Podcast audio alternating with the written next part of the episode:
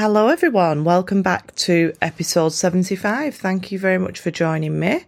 I hope that you're all well, and if you're in England, that you've been enjoying this little heat wave that we've had. I've not spoke to you since I got back from Krakow, and I was very impressed with myself because, with the help of a fair amount of EFT tapping, I managed to fly there and back on a plane without crying my eyes out for the first time in over 10 years, I would say. So if you've ever been on holiday with me, then you will know that that is excellent progress. So if you are afraid of flying or you have some kind of phobia, then I would highly recommend trying EFT tapping because I was gobsmacked at the fact that I managed to do that. So, anyway, this week I'm going to be talking about taking good care of ourselves and treating ourselves like someone that we love. Oh, my phone's going off. It's half six in the morning. I'm still in bed, but here I am. I'm recording. So, for the past couple of weeks, I have been running at about 50%, if that, capacity. and I've realised that that is because I was fully neglecting myself in the way that I was doing too much of the things that drain me and not enough of the things that charge me back up. It turns out I'm just a complex battery. And we all go through these times where we don't take good care of ourselves for one reason or another. So it's important to have these regular kind of check ins with ourselves. And that's what I've done over the past days. And I've corrected what was going wrong. And I already feel loads better, both physically and mentally. So I wanted to talk to you about it today because you might be feeling how I was over the last couple of weeks. And it seems that, like, what I could get away with in my mid 20s with fairly little consequence, I can no longer get away with in my mid 30s. For example, drinking too much at the pub and staying up until the early hours of the morning, not getting enough sleep, existing on coffee and twirl bars on the brink of scurvy, not meditating, not getting in the cold water, not journaling. And as a result of all of that, I was not looking or feeling like my best self. My skin was like dead spotty. Uh, my eyes were really red and inflamed and sore. I had big grey circles around my eyes, like I'd not slept for weeks. My nails were breaking. I had like this constant dull headache and just felt like very tense. I was feeling really tired, exhausted actually, uh, a bit dazed and confused. And I basically felt like I was aging rapidly and not like a fine wine, more like a yogurt. So I got out my journal at last and I wrote down all of these things, how I was feeling and what was the cause of it, what was I doing that was creating that feeling, uh, so that I could have a word with myself basically and start fixing it. So I have got this feeling in my head that I'm not a grown up yet. you know what I mean? Like, does anybody else have that feeling where you feel like you are not the responsible adult in the house? Like you, you are still a child, and I feel sometimes like I've just been let loose at life. I really don't know what I'm doing, and that there should be somebody here looking after me, an adult, a responsible adult whose job it would be to take care of me. But as I am 34, it turns out I am the responsible adult and I have to start treating myself and living in general like I am that responsible adult and that I am the person responsible for taking good care of myself because there will be consequences if I don't. Many of them, I'm sure. Oh, my phone keeps going off. Hang on. Oh, it's Tinder. I'm not interested. Go away. So, the reason that I am recording this topic today is that like just in about three days I feel like a new person again and after making some just very small changes I thought I would share them with you because I want you to do this with yourself and make sure that you are running at 100% capacity and not maybe 40 like I was. So if you are trying to bring in any kind of manifestation, it's going to be very difficult if you're not feeling your best self because like attracts like. So it's not just about physical wellness or even mental wellness, it's about everything about making sure that you are in your highest state so that you can bring towards you all those um, experiences that you want, those positive experiences. So I'm going to start by talking about sleep.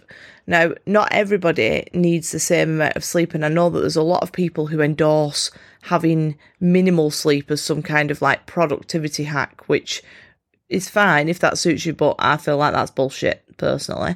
And finding the correct number of hours that you personally need to feel fully rested is very important. So they say eight hours a night, don't they? But it might be that for you that's six hours, or maybe somebody else might need 10 hours.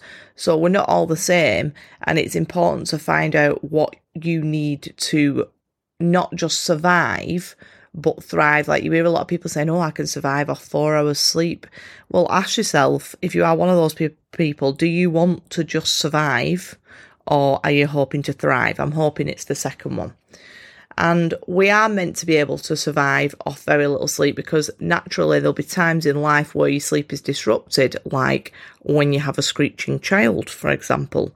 But that isn't the norm and it shouldn't become the norm because sleep is so important for our mind and our body. It allows us to make sense of all of our thoughts that we're having and process things that are in our mind that's happened throughout the day. And also, when we're asleep, that's a time where our body is shutting down so that it can rest and allow for recovery. It allows our immune system to heal anything that's going on in the body. And that is why we feel so shitty when we don't have enough sleep because our body hasn't had that chance to rest and recover. It's not just about rest. If you are not feeling very well or you've got something going on, you will have the most healing happen while you're asleep because it's not all your energy isn't being utilized elsewhere. So the next thing to consider is what we're feeding our bodies. Now, I don't know if you've noticed, guys, but I'm not exactly a nutritionist. I can, and I'm saying this with pride, and I shouldn't, stay alive for extended periods of time purely on coffee and products made by Cadbury and Nestle. I shouldn't be showing off about that, but I have done it for many years. And I'm feeling the effects of this lack of nutrition that I've given to myself. I am also a vegetarian and I don't really know much about cooking. So, what I end up doing is eating the same foods on a loop, and they're just generally like easy things to make. Not like I live on takeaways, I don't, but I'll make things on toast. Anything on toast is a big hit in my house. Just things on toast. It might be avocado on toast, it might be beans on toast, could be egg on toast. But I very rarely cook meals for myself.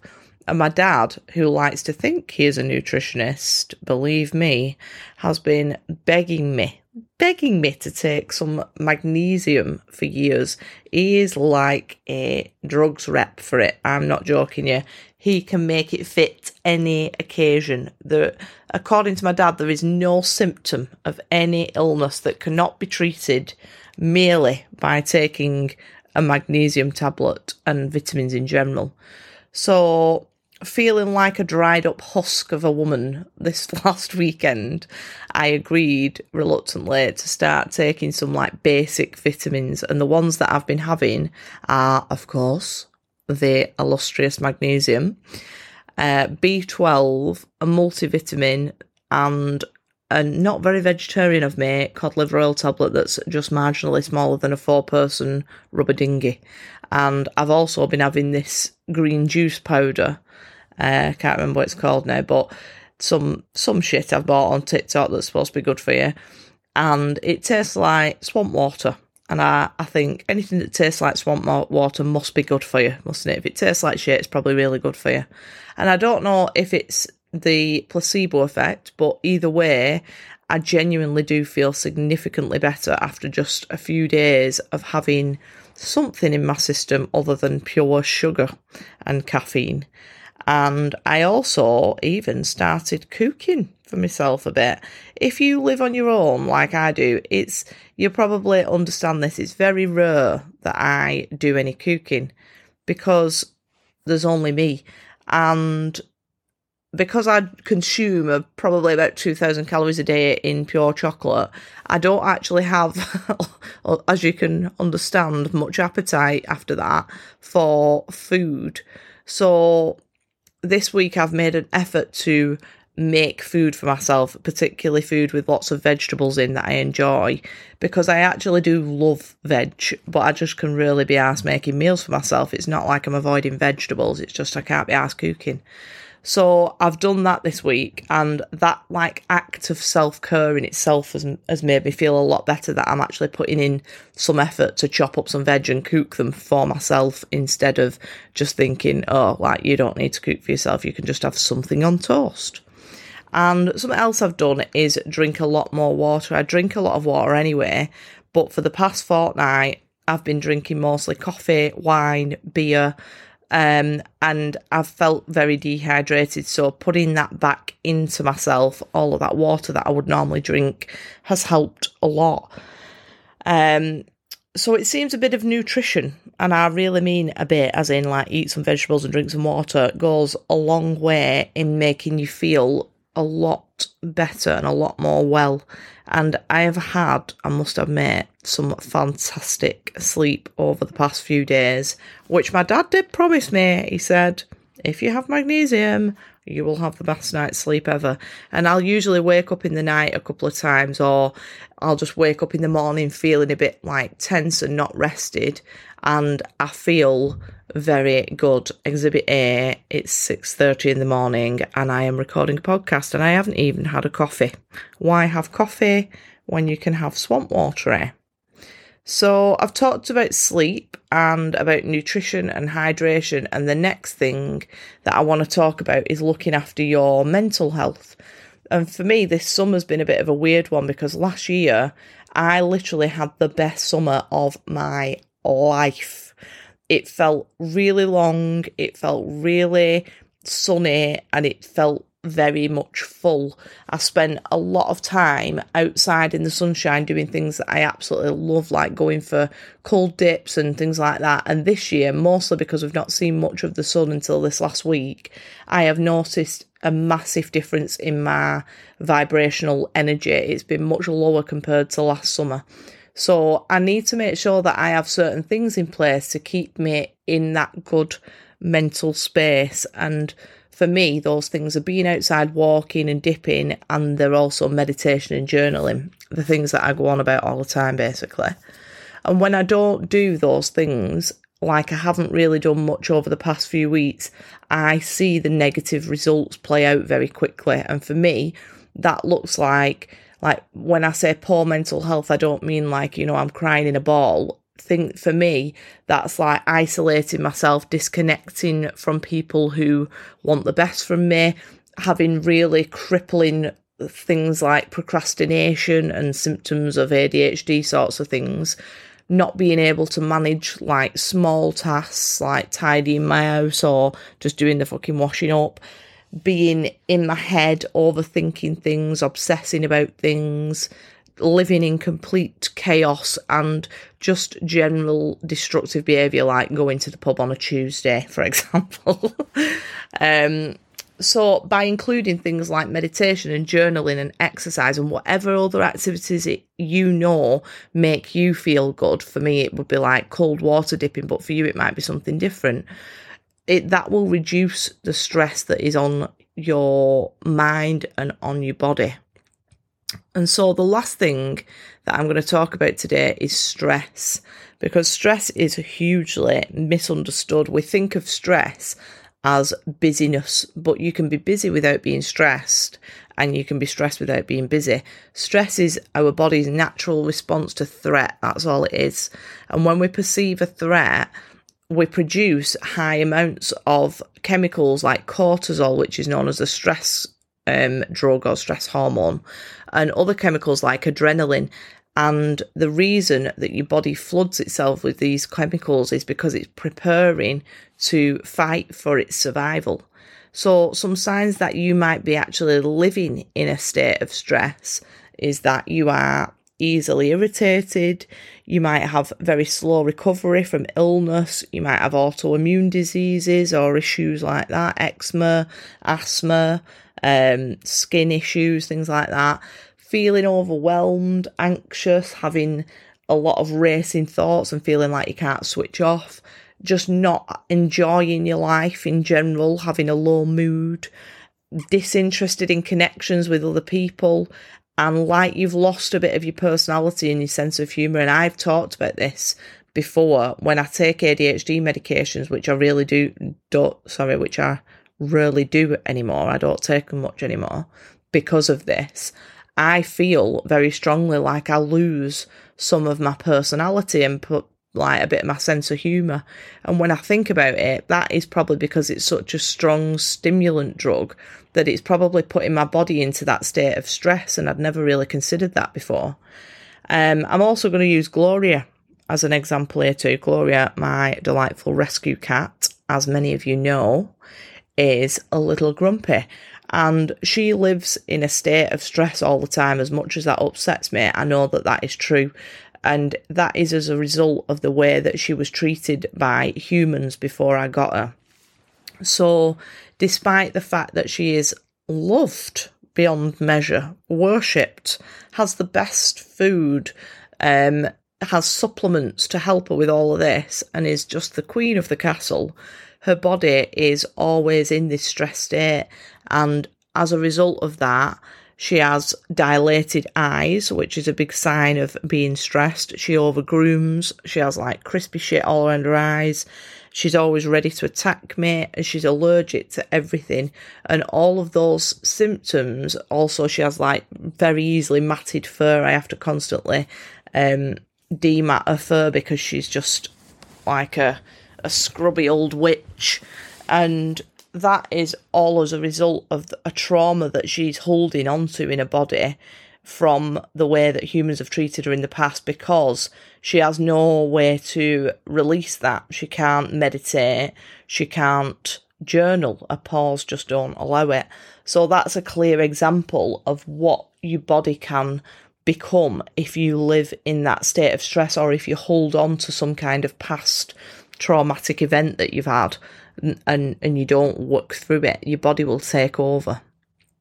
So the way that we all live now with the pressures of society and this need to constantly be doing something and achieving everything to the point where we can feel guilty for relaxing is a very toxic way to live and the majority of people are living in a straight a state of stress permanently. So if you live in the western world the chances are is that you are living in a state of stress. And I have lived in that myself when I was a teacher. And I remember thinking how much I would just love. In fact, I wrote it in one of my old journals. I would love to be able to just relax my shoulders because I physically could not do that. And that's because I'd held on to that stress mentally until my body had to take over that burden so that I didn't feel stressed. So I didn't actually even recognize it in myself because it was being mopped up in the form of extreme muscle tension, having panic attacks, and this twitch where I would like stretch my back constantly, even though I didn't actually need to stretch my back. So, as humans, we're just not designed to live for an extended period of time in that state of stress. And that stress hormone is there as a tool. It's supposed to be something good. It keeps us alive when we're faced with a threat. And if you were out and about collecting berries in the Stone Age and you bumped into a lion, you would want all of your resources in your body to be used to escape from it by sending all the power to your muscles so that you could run fast. And that's what happens when we are filled with stress hormone all of the rest of the stuff that's going on the healing and the work of your immune system and your digestive system and your uh, neurological system everything that's going on and is normally function your ability to think rationally all of that energy stops dead in its tracks and is redirected so that you can outrun a predator.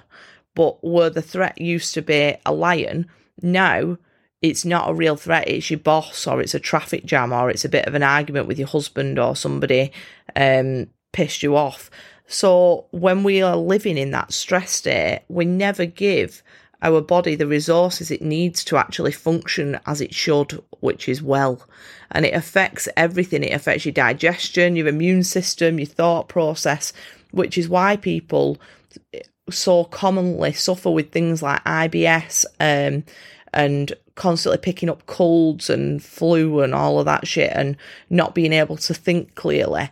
Um, I can say for 100% sure all of my symptoms that I was told were just ADHD significantly reduced when I come out of that job. They're still there, definitely, but they reduced massively from coming out of that job. When I was in a relationship years ago and I felt uh, with a, a lad who's absolutely lovely. This is this was years ago. It's nothing to do with him, but because of the dynamic of our relationship, I always felt like I had to walk on eggshells, and as a result of that, I had really bad IBS. Like I would be shitting my keks before the bill came in a restaurant, like literally shitting my keks. So it just goes to show how when you live in that state of stress, your body will not function correctly as it should. So, we no longer respond to real stress like lions very often. There'll be occasions, maybe, maybe once in your life, where you might be in a life or death situation and you need that stress hormone. But generally, we have these physical responses like racing heart and sweaty palms and tense muscles in response to emotional events. They're not, they're not physical things that are going on the things like traffic jams or arguments. So it's really important that we learn how to control and regulate, not control so much as regulate your emotional responses to these situations that we come across all the time. And we can do that through activities like journaling and meditation and lots more if that's not your cup of tea. So, when a surgeon does an organ transplant, just before connecting the donated organ, they'll actually give the person who's receiving it stress hormones.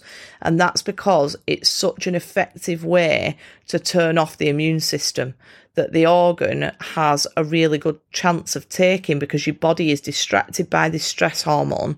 And so it doesn't have chance to reject this foreign object that's being put in, which works very well in the case of an organ donation.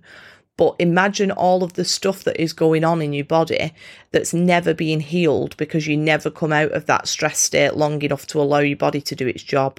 That scares the shit out of me and it makes me remember why I should always be making those practices that help me manage stress an absolute priority. So if you are someone that picks up every bug going and takes a long time to heal from small injuries, maybe that's why illness is just nothing more than a build up of some kind and that can often be an emotional build up things that you've not not worked through emotionally. So make sure that you're doing what you can to reduce that stress by taking really good care of yourself like you would do someone you love. So something that I'd like you to do this week if you would, or a couple of things, is think back to when you felt the worst in your life and that could be physically, mentally, it could be whatever was going on. So for example, one for me was when I had horrific eczema all over my legs and at the time I can link that back to what was going on in my life at the time think about what physical manifestations of stress and illness you've had and see which period of time that that correlates to in your life. Was there something big going on then that put you in that stress state and then when you've done that think about how you're feeling now. Have a bit of a check in with your body because like i say we're so used to living in that state of stress because we look at other people who are also living like that and we think it's normal because of the society that we live in. Think about what doesn't feel right in your body, what's hurting, what's aching, what feels tired, what's not functioning well, what's not good qualities at your hair and your nails, things like that.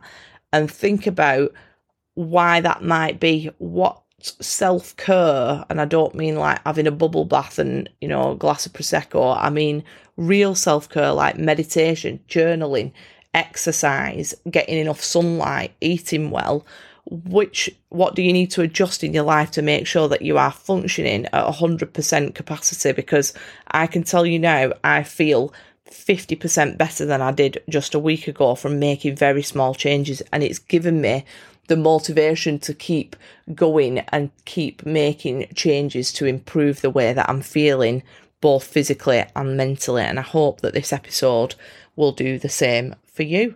So, thank you very much for listening. If you've got anything from this episode or you've enjoyed it, I would be very grateful if you would head over to Apple Podcasts and leave me a review to help me grow the pod. And I will speak to you all very soon. Have a fantastic week. Bye.